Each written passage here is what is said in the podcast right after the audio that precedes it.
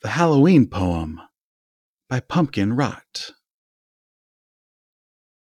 He ran out of work and rushed to the store, then sped to his home and shot through his door, with pumpkins and candy and black cardboard cats, with cornstalks and devils and tiny witch hats.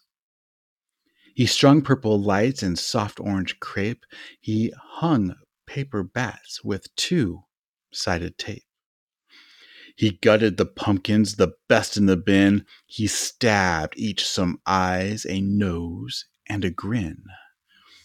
He rushed to the lawn, the front yard of fear, and set up his zombies he built through the year. He constructed his graveyard with tombstones of foam and placed a cloth ghost in its gloomy crypt home. He dressed his new scarecrow with a hat and a coat and staked in a post for a sign that he wrote, Beware ye, go back, not safe. He laughed a small laugh and smiled with pride, then scattered some leaves and ran back inside. He heated up cider and warmed up some pie and colored white frosting with goblin green dye. He filled giant bowls with popcorn and treats, toffee and chocolates and soft sugared sweets. He changed from his suit and slicked back his hair and donned a black coat and sat in his chair. He popped in his fangs and gave them a bite, then smiled sharp teeth and waited for night. Now that his planning and hard work was done, he listened for sounds of laughter and fun.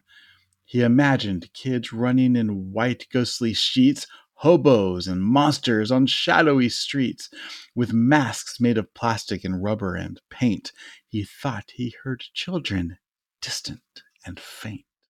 He pictured their parents excited and proud, escorting small creatures eager and loud. They'd spot his great house, then gather and flock. They'd block up the street and clog up the block. They'd line up for hours for a look and a treat. He thought he heard sounds of scurrying feet.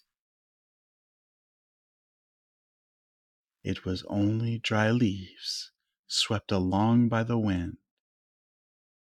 He breathed out a sigh, his proud smile thin. His dream and his hopes of Halloween fame blew away with the leaves. Nobody came. The Halloween Poem by Pumpkin Rot.